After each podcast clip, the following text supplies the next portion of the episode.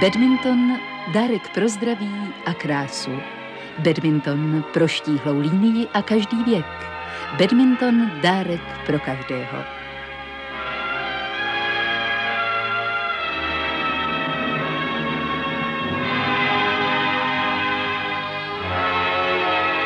Badminton obdržíte ve všech sportovních prodejnách z kvalitní výroby národního podniku Sport Praha.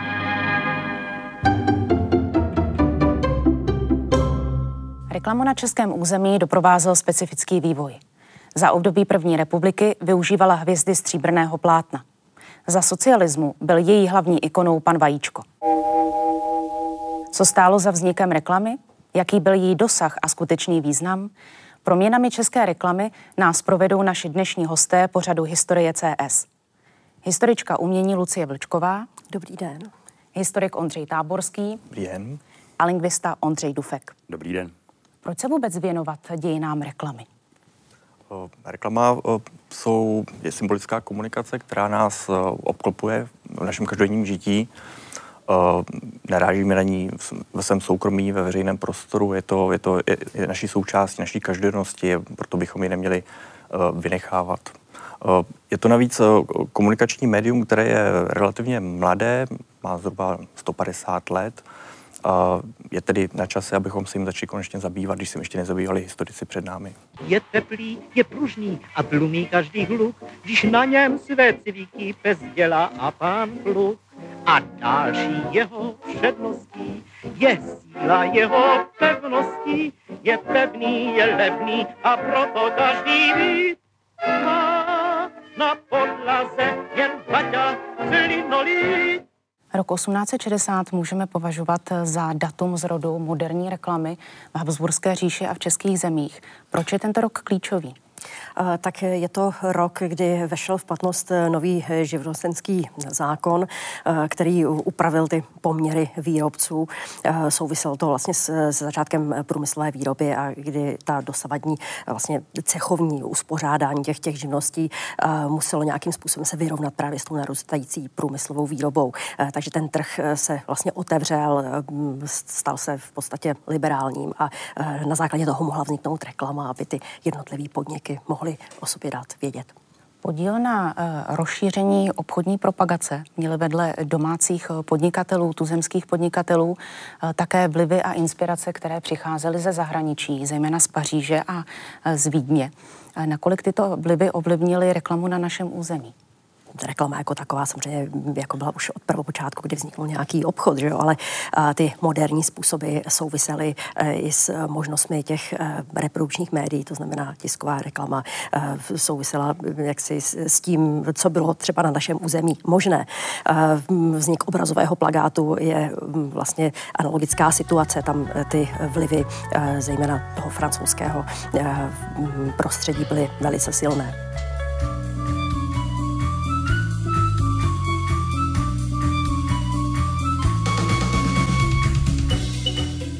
Jaké máme základní, hlavní formy reklamy na našem území? Ty základní formy, které se vytvořily už do konce 19. století, jsou reklama výkladová, aranžování, a také vystavování na veletrzích. Je to reklama světelná, to jak osvětlení, tak, tak neony, reklama plagátová, ale také kinetická, pohybová v prostoru, na kterou dále navázaly nová média, která přicházela v průběhu 20. století. Ale potřeba zmínit, že ten základ eh, vizuální komunikace vzniká do 19. století. Tam se utváří všechny ty základní principy, které jsou po, posleze pohlubovány v průběhu toho 20. století. A do, toho konce 19. století se utváří i základní eh, organizace eh, reklamy, to je reklamní agentury, které vznikají tak jako na přelomu 19. a 20. století a transformují se až po druhé světové, po druhé světové válce. Určitě nelze zapomínat na ty primitivní formy reklamy, což byly uh, prostě nejrůznější, uh, ať už na tržištích, když někde někdo něco uh, hulákal, tak potom samozřejmě to mělo tak, takovou, takový vývoj jako k té živé reklamě, která byla ještě normálně za první republiky docela běžným způsobem prezentace zboží firem. A nikdy asi uh, nevymře reklama čistě slovní, tak ať už tištěná, textová nebo, nebo vlastně jako zvuková, mluvená.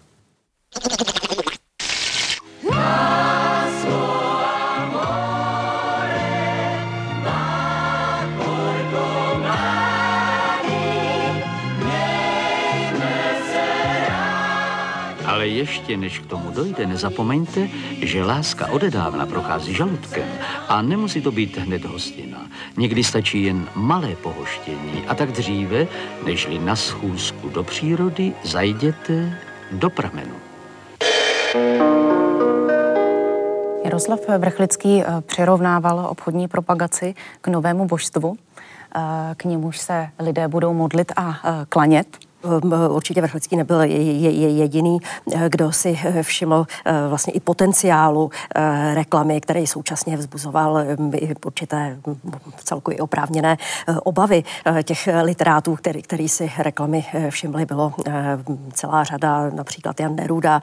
Ta, ta reklama zkrátka vzbudila nějaký, nějaký emoce hned, hned od počátku, ale ehm, reklama vnímaná jako nějak teoreticky zhodnocovaná, tak byla v podstatě ty první práce práce jsou v první dekádě 20. století, jsou vlastně vznikly první, eh, první studie, které se opravdu odborně věnují reklamě a tehdy už jako nikdo nespochybňuje, že to prostě patří k věci.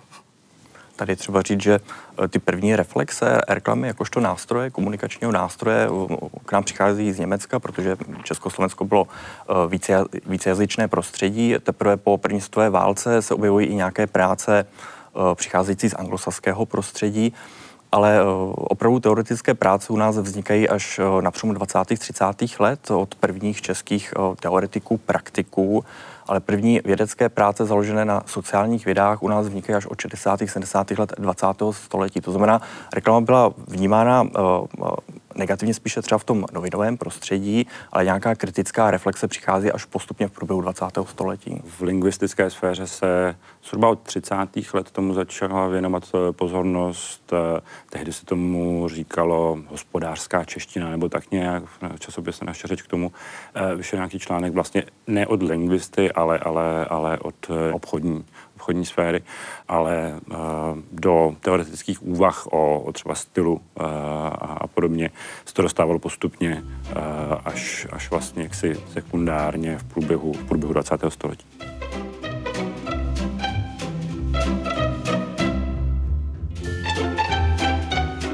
Koncem 19. století se rozšiřovalo spektrum titulů, Byly vydávány časopisy pro ženy, politické noviny, stejně taky odborné eh, magazíny.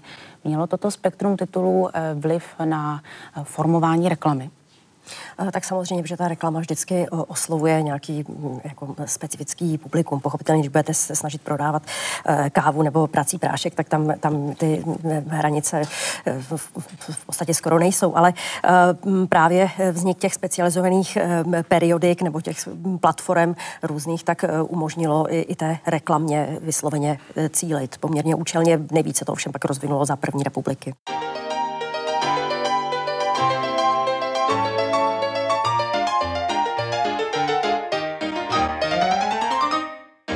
Zhruba od 70. let dochází i u nás určité diferenciaci.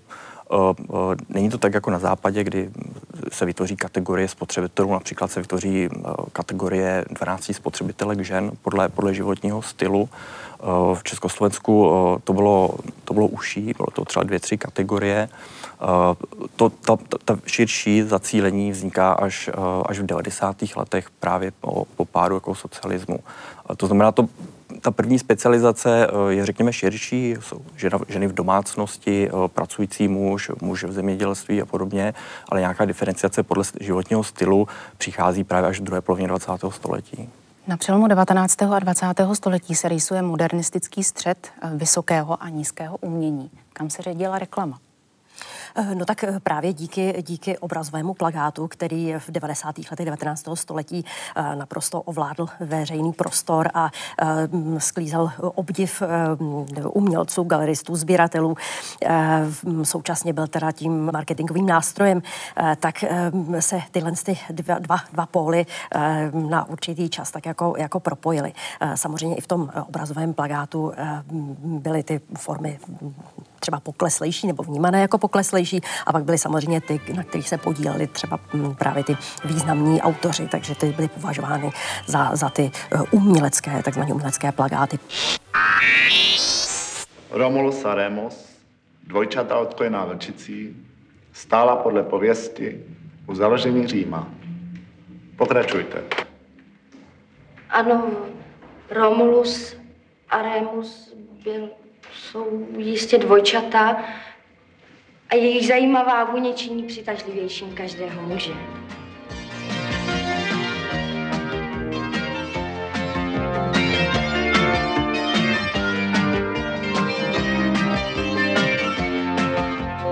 Ať Romulus či Rémus, vždy osvěžující kolínská voda pro moderní muže. První reklamní agentura v Československu vznikla v roce 1927. Eh, jak fungovala, jaké zajišťovala služby? V roce 27 vzniknul eh, Reklub, což byla eh, strašně významná profesní organizace, která se například podílela nejenom na sdílení zkušeností, kontakty se zahraničím a také školení profesionálů. Ale ty reklamní agentury, které třeba přijímaly zakázky, vycházely vstříc svým zákazníkům, najímaly si svoje autory, tak to už je, to už je věc starší z počátku 20. let u nás ty propagační agentury z první republiky, to byly, řekněme, větší řemeslné firmy, desítky, desítky zaměstnanců. Něco, co bychom mohli nazvat moderní reklamní agenturou celosvětově, vzniká až po druhé světové válce a vlastně v důsledku druhé světové války protože to, co nám tady vzniklo na přelomu 19. a 20. století, je, je, řekněme, řemeslo reklamy, které je třeba prohloubit vědomostně. A k tomu napomohlo napomohla jakýsi prout emigrace do Spojených států amerických, což byli většinou vzdělaní židé z Evropy v oblasti psychoanalýzy, sociologie, ale taky statistického výzkumu médií. A tím, že propojili eh, americké know-how a ten rozvoj na nějaké průmyslové bázi s tímhletím evropským věděním, tak vznikla moderní reklamní agentura v 50. letech, která se pak začala vracet zase do Evropy s tím, jak se sem začaly šířit eh, evropské firmy. Vlastně v 50. letech je položen základ marketingu a moderní, moderní reklamní agentury. Tisíc let před Kristem. A tak rozumětí lidé už tenkrát chodili obutí tahle je obuta a přece jenom bosa. A pro takovouhle samozřejmost musí dospělý člověk přijít do panoptika.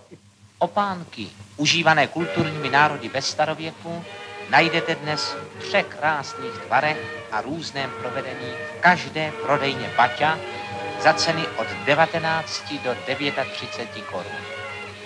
Opánky se letos nosí už nejen do školy a do práce ale i na pláž a také do společnosti. Nezapomeňte si koupit opánky Baťa.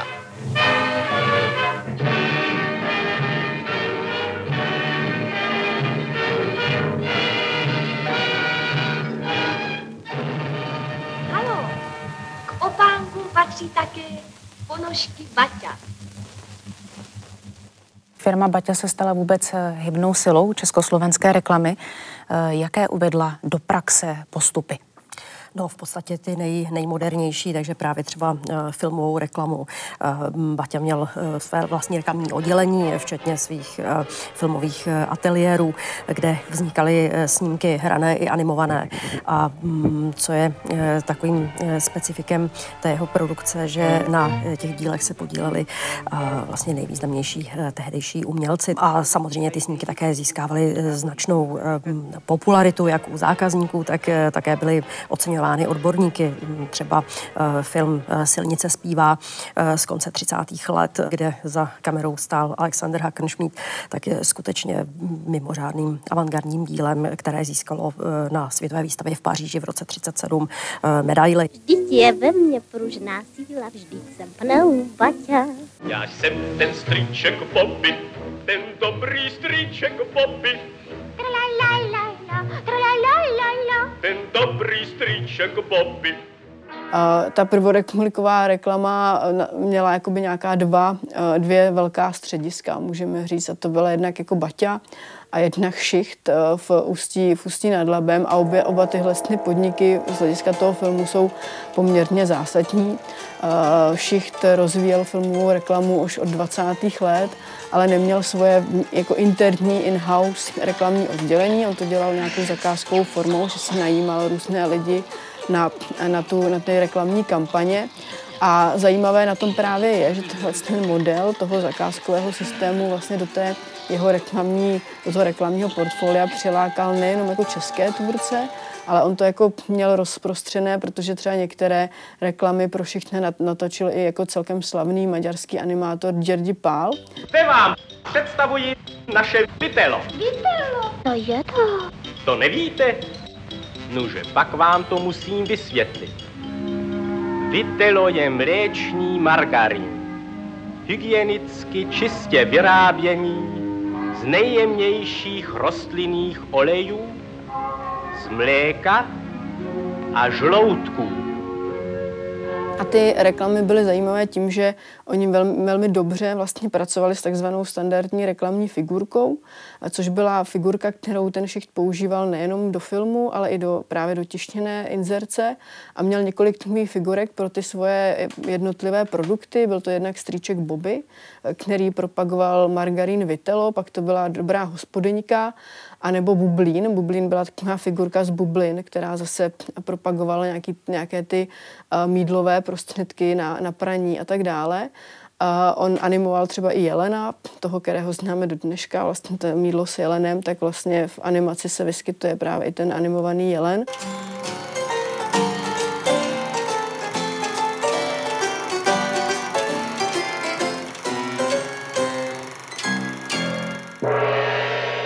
Jedním z nejfragmentovanějších motivů v reklamě eh, v období první republiky patřila žena.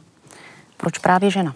No, já bych neřekla, že, že v období první republiky žena obecně je, nebo ženské tělo je motivem, které prochází celým eh, vizuálním uměním, ať už v počátku v tou evropskou tradicí eh, prochází formou různých personifikací a alegorií a podobně. Takže to, to je opravdu věc, která je s tou evropskou vizuální kulturou eh, spjatá.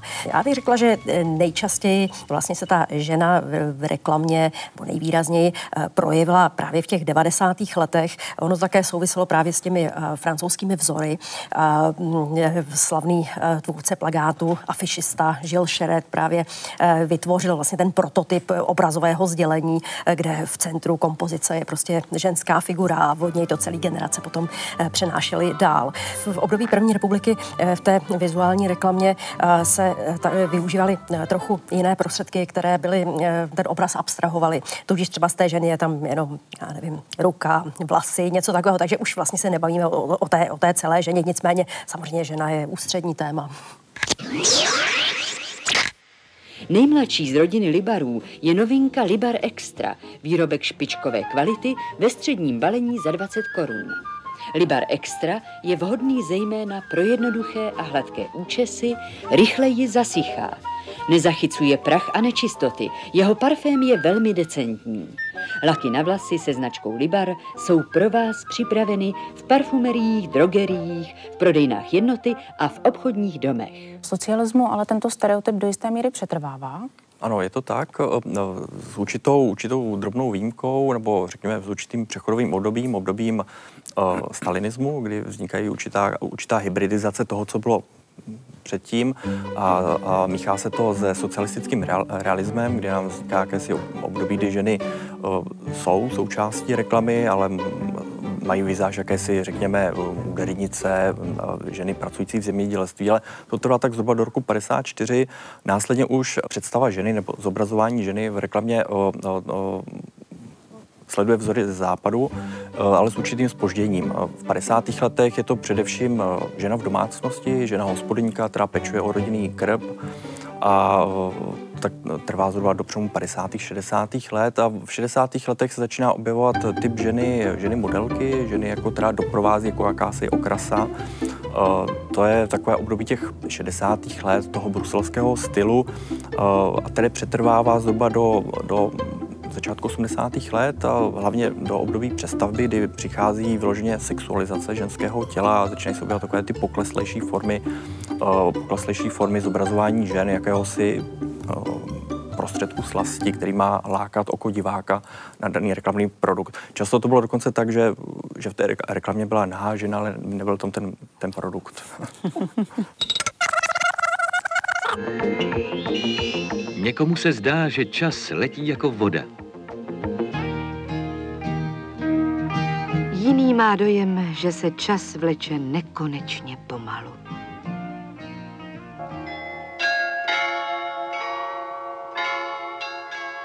Ale přesný čas je jen jeden. A ten vám vždy spolehlivě ukáží moderní a přesné pánské i dámské hodinky s prodejem klenotů.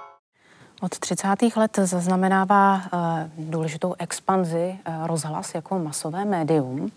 Byla reklama od počátku spojená s rozhlasovým vysíláním? Reklama se objevovala v rozhlasu a za první, za první republiky, ale nebyla, nebyla úplně, řekněme, ústředním nástrojem. Proto se taky reklama neobjevuje ani v, ve 40. letech a do rozhlasového prostředí se masivně začíná dostávat až od roku 58 a především v 60. letech zažíná, zač, zažívá takový jako zlatý, zlatý věk, protože v té době se objevuje ve formě, ve formě reklamních sketchů psaných Františkem, Františkem Nepilem pro, pro Jana Vericha a Miroslava, Miroslava Horníčka.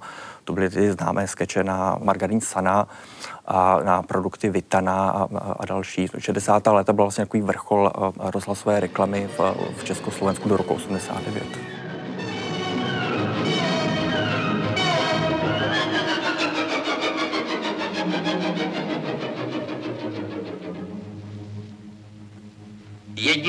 a opravdu dokonalý poslech hudby z celého světa uslyšíte pouze z přijímače Filharmonie.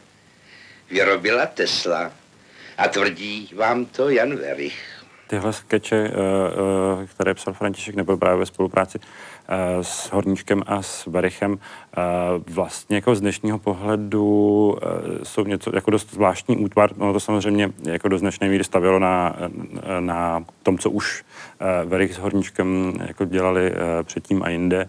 A, ale myslím, že tohle je takový jako hezký, hezký příklad jako, jako prolínání uh, různých sfér právě jako řekněme kulturní, humorné.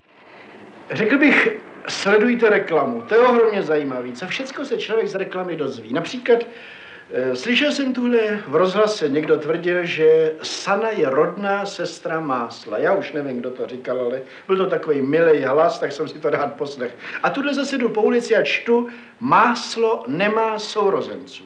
Já nevím, co ten člověk bude teď říkat. Jestli bude říkat Sana adapto, adoptovaná, sestra másla.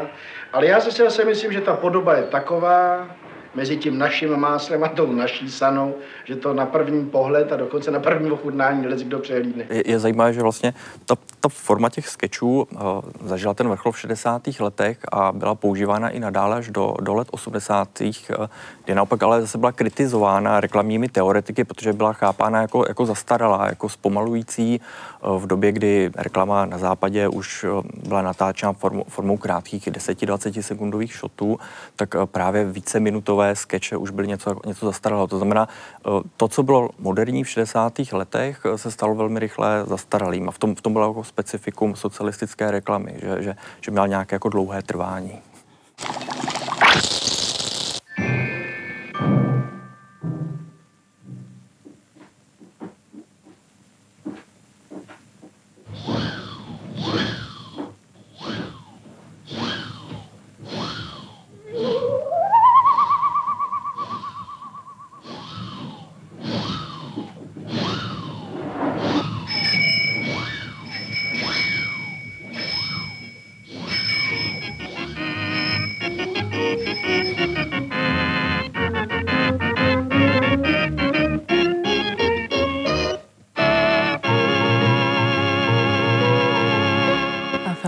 Reklama byla promítána v kinech před hlavním filmem. Jak oslovovala diváky? No tak eh, potenciál eh, filmu byl eh, pro reklamní účely byl vnímaný od počátku, takže ono nakonec vlastně první hraný český film od Jana Kříženeckého Lepič plagátu, tak je v podstatě takovou skrytou reklamou, kde teda Kříženecký nejenom vytvořil to groteskní dílo o lepiči plagátu a prodejci buštů, a, ale současně ten plagát, který tam ten lepič lepí, tak je vlastně reklamou právě na jeho podnik český kinematograf, protože v té době on si koupil koupil licenci od bratrů Limierů a, a provozoval právě v Praze eh, český kinematograf. Takže uh, použít film jako, jako médium uh, pro reklamu, to, to, to skutečně bylo vnímané od počátku, ale ten reklamní film jako takový, tak to je u nás druhá polovina 20. let a takovým specifickým typem filmu je film průmyslový, který se většinou promítal právě třeba na různých veletrzích a měl dost výraznou osvětovou funkci, protože ten produkt představoval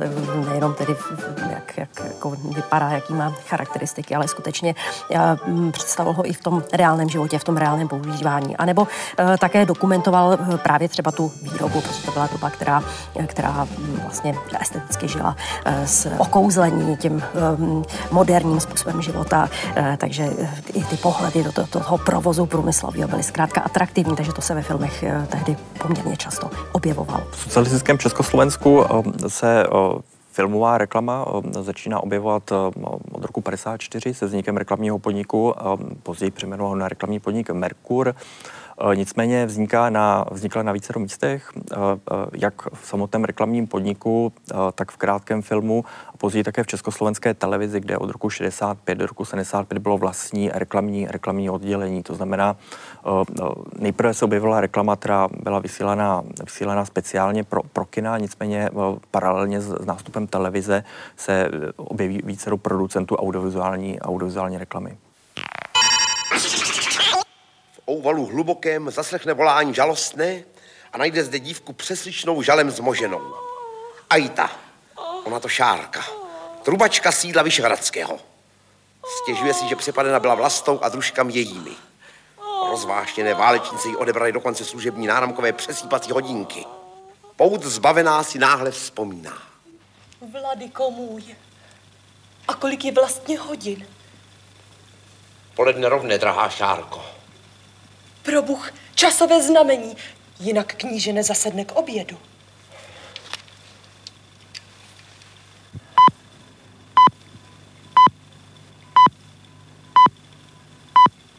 Z toho plyne naučení. Nečekej na znamení časové, mějš každý hodiny své ta československá uh, reklama uh, byla hodně, hodně jako založená na nějakém gegu a na nějakých jako groteskních, třeba i vtipných zápletkách. Částečně to ale jako mělo nahrazovat určitou jakoby uh, neschopnost vlastně navázat tu reklamu na, na tu soudobou kulturu. Jo.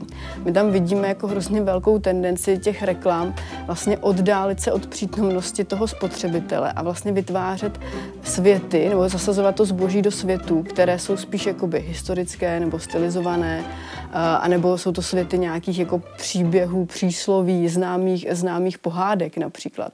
A ty vtipy vlastně souvisely právě s tím, že, že ta reklama jednak samozřejmě má upoutat, má toho, má toho diváka nějakým způsobem jako pobavit, ale částečně ho měla taky jako odpoutat od té každodennosti, což je velmi specifický jakoby přístup, opro, jako velmi odlišný právě třeba od, od té kapitalistické reklamy, která naopak, jako když třeba pracovala s, s pohádkovou postavou Sněhurky, tak ji zasadila do soudobého jako supermarketu a ona tam nakupovala. Zatímco ty naše reklamy vlastně vytváří takové bezčasí anebo konstrukty vlastně světů, které jsou jako úplně mimo tu, soudobou, tu dobovou vlastně jako realitu. Protože mám ráda frmol, práci svou mám ráda tuze, prodávám na hlavní třídě v samoobsluze. Na večer, když zavíráme, rolety jdou ještě stuha, je to totiž fungl nová samoobsluha. A v každé samoobsluze pramenu je i chladící box se zmrazeným špenátem, který vždy pomůže obdomit ztracené síly. Špenát, zelenina, bohatá na vitamíny, je součástí jídelníčků připravovaných podle zásad racionální výživy. Stahovala se na reklamní texty i nějaká normativní stylistika? Uh, ano, uh, a to vlastně z velké části uh, přímo zevnitř toho, toho reklamního oboru. Jednak eh, se eh, k tomu, jak by se měla psát reklama, reklamní texty, eh, jednak se k tomu vyjadřovali sami praktici, potom i v, jako v oborových časopisech reklama v socialistickém hospodářství, později v časopise propagace k tomu, k tomu promlouvali i teoretici oboru a věnovali se tomu i lingvisti, byť ne v nějaké velké míře, ale uh, celá, ta, celá ta dobová produkce je protchnutá takovými jako doporučeními, uh, jak efektivně uh, komunikovat s tím zákazníkem potenciálním. Je to, je tam celá řada doporučení typu nepoužívat rozkazovací způsob, nepoužívat superlativy, nepřehánět vlastně, zkoušet se napojit na, na nějaké jako tužby, potřeby toho, toho zákazníka, nemluvit o, o produktu, ale o tom, co zákazník eh, jak si potřebuje a nabízet to jako řešení eh, toho, toho problému, který třeba může mít. Eh, druhá věc je, že se to potom jako v praxi projevovalo do nějaké míry, ale, ale ty představy, přestože byly asi z větší části založené spíš na dojmu o tom, co funguje, nefunguje, možná odpozorováno, odpozorováno z praxe, tak eh, se to eh, jako poměrně neměnilo, eh, ty, ty, ty požadavky nebo doporučení přes celou, přes celou tu dobu socialismu. Pádejte pozor na vrátka, když do dvě žlutá kuřáka, co si dnes vyšla do světa,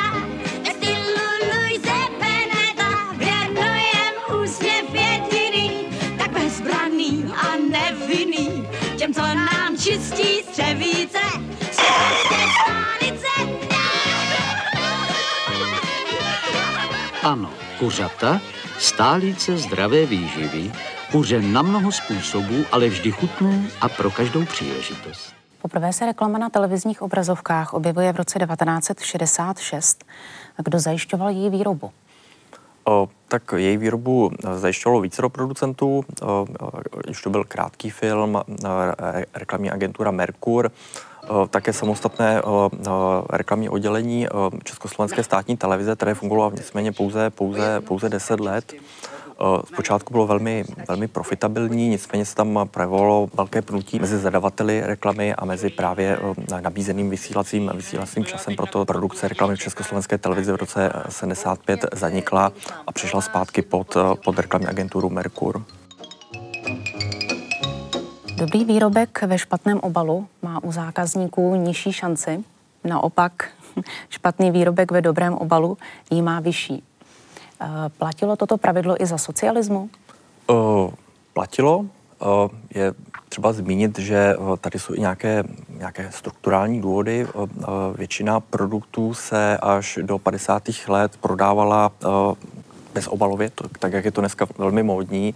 Teprve s nástupem samoobsluh v polovině 50. let vznikne potřeba zabalit i zboží každodenní spotřeby takže vzniká něco jako eh, obalová reklama, řekněme, ona samozřejmě existovala už v 19. století, ale eh, byly to pouze eh, specializované produkty. A teprve v polovině 50. let se vznikem samoobsluh vznikne potřeba řešit i vzhled obalů, ale také kvalitu obalů, což bylo v rámci Československa velmi, řekl bych, bolestivé téma, protože Československo dlouhodobě zaostávalo ve vývoji technologií a, a také proto, protože nemělo peníze na nákup uh, drahých technologií ze zahraničí, třeba technologie Tetra Pak ze Švédska a podobně, takže si ty technologie muselo vytvářet uh, samo a opakovaně v, něm se, v nich selhávalo.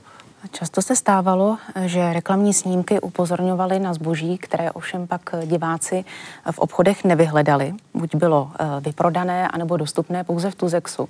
Jak si vysvětlit tento paradox? No, to je, to je dáno specifikem socialistického hospodářství, protože a vlastně samotné socialistické reklamy, protože na rozdíl od od západu, západní Evropy, zde reklama nespadala pod, pod výrobce, ale pod distribuci. Reklamu zadávali velké distribuční podniky, ať už to byl Pramen, Jednota, Prior a další.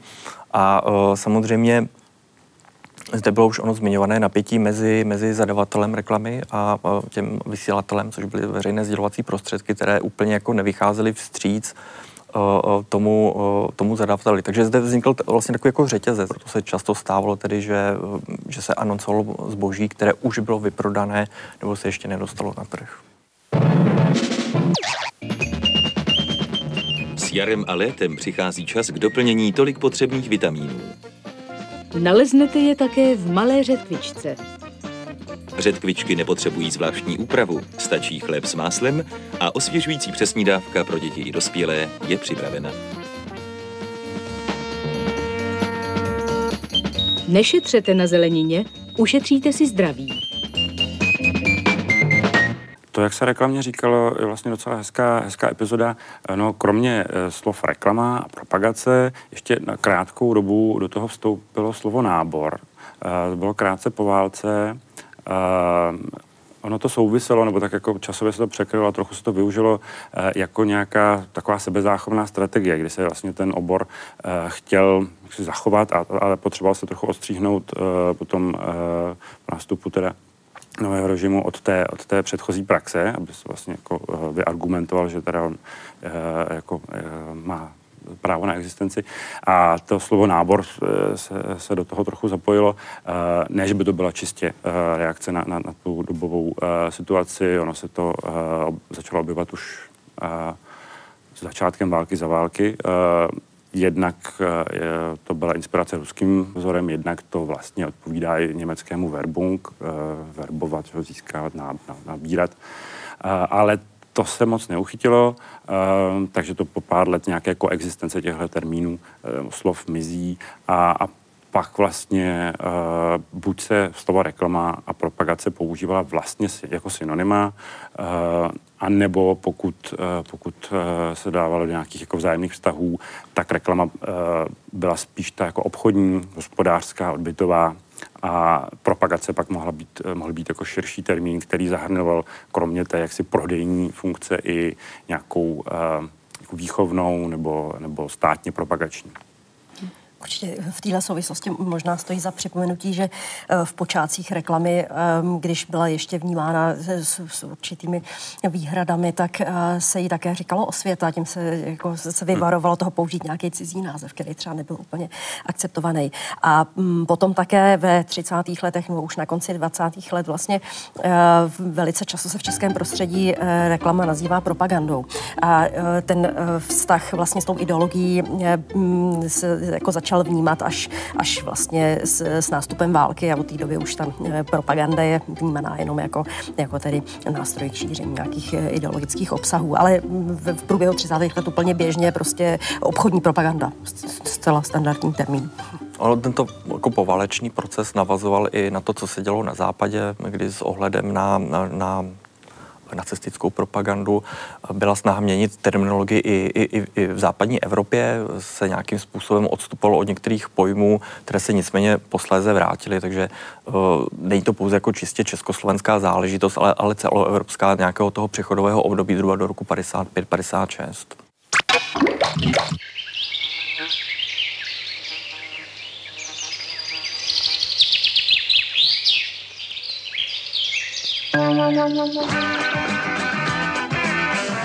Jablko spadnuvší na hlavu Syra Izáka Newtona dalo světu zákon o přitažlivosti zemské. Pro nás je to však znamení, že nastal čas výkupu padaných jablek. Co se týče toho, kdo ty reklamy vytvářel, tak, tak za prvé teda jako mezi režiséry reklama neměla jako mm, příliš prestižní pozici mezi filmovými režiséry. Teda v podstatě máme jenom pár men větších tvůrců, které, eh, které v té době jako, eh, kteří v té době tvořili. Byl to třeba Ladislav Rickman na přelomu 50. a 60. let a pak eh, některé reklamy pro zahraničí natáčel třeba Juraj Jakubisko. A naopak vlastně máme mnohem větší podíl těch reklam, které jsou vlastně bezejmené, nebo o těch lidech vůbec, buď jakoby i s ohledem na to, jak byly ty filmy archivovány, tak nevíme, kdo je natočil a nebo, eh, nebo jsou to lidé, kteří vlastně tvoří spíš takovou jakoby běžnou, běžnou, běžné pole vlastně té, toho, toho filmového provozu, nejsou to nějaká jako velká, velká jména. V té éře státního socialismu vlastně se o tom o práci s hercem v reklamě vedla docela dlouhá debata a ještě na, šed, na počátku 60. let nebo v 60. letech panovalo spíš přesvědčení, že herci do reklamy nepatří. Jeden z těch důvodů byl zase ten eh, problém s televizí, protože ty malé obrazovky, oni jako směřovali k tomu, aby co nejvíc ukázali to zboží. To byl vlastně ten, ten hlavní důraz byl kladen na ukázání zboží, ale byla tam i jakoby debata více ideová, která vlastně předpokládala, že v té socialistické reklamě uh, a by neměli vystupovat herci nebo obecně nějaké známé nebo dokonce přitažlivé osobnosti proto, že by právě mohli vzbuzovat nějaké jako ideově nežádoucí emoce. Pohledný úsměv není jen výsadou těch, kdož mají zdravé zuby. Také třetí zuby mohou zářit jako perly. Chtějí totiž dobré ošetření xidontem. Je to samočistící přípravek na zubní protézy. Až půjdete do drogerie, požádejte Oxidont. Dva měsíce hygieny za 6,60 vyrábí pro vás Detecha, Nové město nad Metují. Socialistické reklamy mohdy ani neukazovaly konkrétní značky. Jakou roli hrálo pojmenování a značka? Uh, pojmenování uh, je zásadní, protože uh, ta, ta slovní, verbální složka je, je v reklamě jako asi neoddiskutovatelně významná a jako v průběhu, v průběhu času si reklamní textaři stěžovali na to, že vlastně se jim těžko pracuje s názvy produktů nebo, i, nebo jako prodejen a tak, že jsou jako reklamně téměř nepoužitelné někdy. Uh, buď stěžovali, že byly jako tvořeny ty názvy jako podle jednoho uh, vzoru, uh, Krenoma, Vitana a, a nevím, co všechno takové, vždycky jako stejné, stejné zakončení, a, nebo obchodní domy, a, tak jako byly ostravské obchodní doby, byly, myslím, v jednom, a, v jednom textu v časopise propagace podrobeny kritice, protože se jmenovali úplně jako nerozlišitelně. Možná tak ostraváci věděli, který je který, ale byl horník, hutník, a, budovatel, já nevím už ani vlastně, jo, vlastně se ani nespomenu. takže tahle ta pojmenovací stránka eh, byla, byla jako eh, často tematizovaná a dost se tam promítala eh, taková jako vývojová epizoda češtiny, trochu přejímající jako ruské vzory tvoření slov, vlastně jako nějaká zkratková slova z více částí složená. Pak jsou ještě, pak ještě specifická kapitola, kdy se některé, některé názvy tvořily nejen uvnitř těch, těch podniků, ale vypisovaly se na ně i, i soutěže. A toho je třeba případ Prioru, to je jako, jako známý případ, kdy uh, tuším v roce 68 uh, uh, se všechny obchodní domy, teda téměř všechny obchodní domy v Československu schovaly pod, pod jednotnou značku Prior, měly jako propracovanou komunikační strategii a tak podobně. Ale vzbudilo to u, u obyvatelstva jako nejen pozitivní reakce. Uh, máme zdokumentováno spoustu jako dopisů, uh, kritických dopisů buď přímo teda těm obchodním domům nebo jejich ústředí, nebo i jako místním národním výborům. Tam se objevovaly jako mm, hezké, hezké stereotypy, takové jako jazykové ideologie, vlastně jako zní to cizé, není to naše, jako nacionalismus, purismus. A někdo v tom viděl prostě prior, že prý znamená teda převor a to je jako ideově závadné.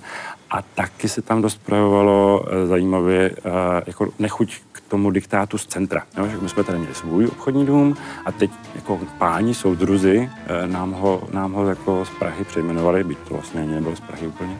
Takže tyhle, tyhle snahy jako o nějakou jako propracovanou reklamní strategii, včetně názvotvorby, vlastně jako někdy trochu drhly.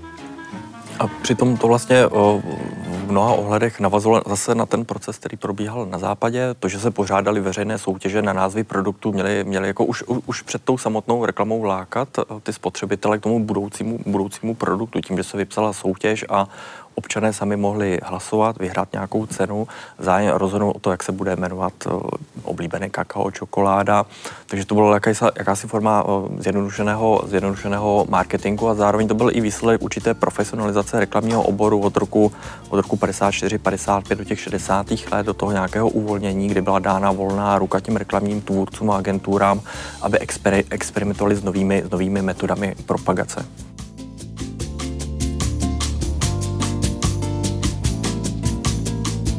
Je tady ten problém, co je vlastně ta reklamní fotografie. Já jsem z začátku uh, dělal jakoby užitou fotografii, která byla zejména design a architektura. A to bylo nejprve pro časopisy domov a potom bydlení. Ale postupně, protože jsem ještě stejně chtěl dělat jakoby volné fotky a tak jsem rád taky fotil lidi a a tak jako přišly takové nabídky spíš napřed od kamarádů, výtvarníků, šperkařů nebo i módních designérů, abych jim něco nafotil. A vlastně tím to začalo. Ale nikdy jsem nešel do nějaký trvalé spolupráce, protože vždycky jsem to bral jako, že to je takový trošku můj únik z toho takového světa, ty, ty perfekcionalistické architektonické fotky, že tady je větší jakoby svoboda toho pohybu, úniku. Ale tak já, když jsem, já jsem vždycky měl rád takovou určitou hravost, nadsázku. Šperk je něco hrozně osobního. Ono se to dotýká dost často těla a e, tak je to vlastně, že, že je to určitá tělesnost, která se u toho vlastně objevuje. No Jablonek tím, že hodně vyváželi, tak měli zájem, aby ta reklama byla taková právě jakoby trošku v duchu ty světové reklamy. Pro ženou módu jsem dělal občas, většinou to bylo přes ty modní návrháře, kteří to zprostředkovali. Tam taky byly i dobré modelky, tam třeba uh, holky Fárovi tam například předváděli, který jsem potom taky zaměstnal, jo. ale i další. Že jo. Já jsem spíš měl vlastně eh, modelky, nemodelky. Já jsem ty, ty pravý modelky jsem se jim vyhýbal, protože už byly takový moc, už, už pózovali a už byly, takže to jsem si vybíral spíš takový uh, holky, mladé dámy, který, který byly zajímavé a prostě měli na to předpoklady. Ale spíš jsem to pojednával dost často jako nějakou hru. A tím si myslím, že se to trošku lišilo. Mnozí byli teda opravdu, že to, že to tak hodně dělali jako přesně pro tu komerci, jak to žádala. To mě nikdy nebavilo. Takže já proto jsem tu modu nikdy nechtěl dělat naplno. A vždycky jsem si jako, tak jakoby odpočíval u té architektury, která se nějak ne, nesnažila prostě, aby, aby byla prodaná za každou cenu.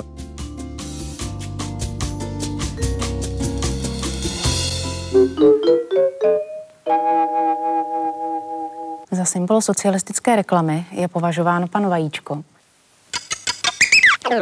co zajistilo eh, jeho nadčasovost. Já myslím, že určitá pravidelnost, to, že byl opakovaně na obrazovkách v nějakou pravidel, pravidelnou dobu a taky, že, že tam byl dlouhodobě, že se neopakoval, protože ta socialistická reklama, jak už jsme k tomu přišli, eh, eh, byla velmi, velmi dlouhodobá, měla velmi pomalou, pomalou obměnu tak možná i tím, že pan Vajíčko byl na obrazovce eh, den co den, tak eh, vlastně přetrval i v paměti po pádu socialismu. Možná, možná v tom taky hraje roli nějaká jako jednoduchost. Eh, že ta, ta, ta jako velmi bazální animace vlastně jako je možná trochu uh, odolnější vůči, vůči zastarávání, protože, uh, protože vlastně jako ne, ne, ne, nezapadá do, do nějakého jako jednoho, jednoho stylu, který by jako za pár let už jako působil na, na obrazovce zvláštně. Takže možná ta, tahle základnost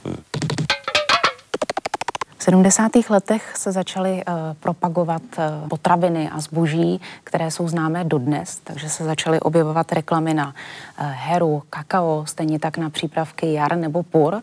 Nakolik se ovšem ta reklama proměnila v porovnání s dnešní dobou? Jisté je, že, že ta reklama byla do určité míry úspěšná, že ty produkty, které se tehdy zavedly, tak vlastně zůstaly, přetrvaly v paměti a lidé některé z nich stále vyžadují. Vznikají různé retro týdny v supermarketech. Nicméně ode dneška se to přece jenom liší. Za tu dobu jsme zaznamenali několik zlomů. Nej, nejzásadnější je samozřejmě nástup asi internetu a virtuálního prostředí ale taky otevření domácího trhu zahraničním reklamním agenturám a průnikům zahraničních produktů, které nějakým způsobem už eh, rozrušují nějaké, nějaké domácí fungování a trošku i ústup zase české, české reklamní školné školy, ale eh, reklamních, reklamních tvůrců, kteří se naopak zase dostávají šanci být více, více, více globální. To znamená, to srovnání je velmi, velmi jako těžké, řekl bych i, i, i nemožné, ten kontext je odlišný.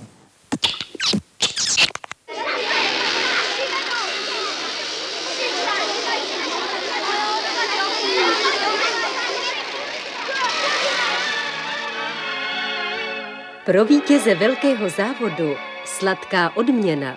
Mléčné karamely s tradiční značkou Orion. Kam se posunula reklama za poslední tři dekády? Z jazykového hlediska bych řekl, že se, že se uh, ještě víc než dřív uh, uh, obrací na uh, jako konkrétní uh, úzké uh, skupiny spotřebitelů, asi, asi s nimi líp umí komunikovat, uh, být adresnější, protože uh, ta, ta socialistická vlastně let, kdy byla dost, dost neadresná, takže v tomhle si myslím, že, že je jeden, jeden velký vývoj a, a vlastně nějak jako využívání různých stylových vrstev a, a prostředků komunikačních, které jako sedí diferencovanějšímu publiku. A druhá věc je ještě jako stále sílící vizualita která samozřejmě jako je tady už uh, dlouhá, dlouhá léta, ale uh, tomu jako slovo ještě víc než dřív, myslím, koexistuje prostě s grafickými prvky a samo už vlastně jako asi málo obstojí v nějaké efektivitě. Děkuji hostům za sdílení výsledků jejich bádání a výzkumu. Stejně tak za naznačení cesty reklamy na našem území. Divákům děkuji za pozornost a těším se u dalšího tématu v historii CS.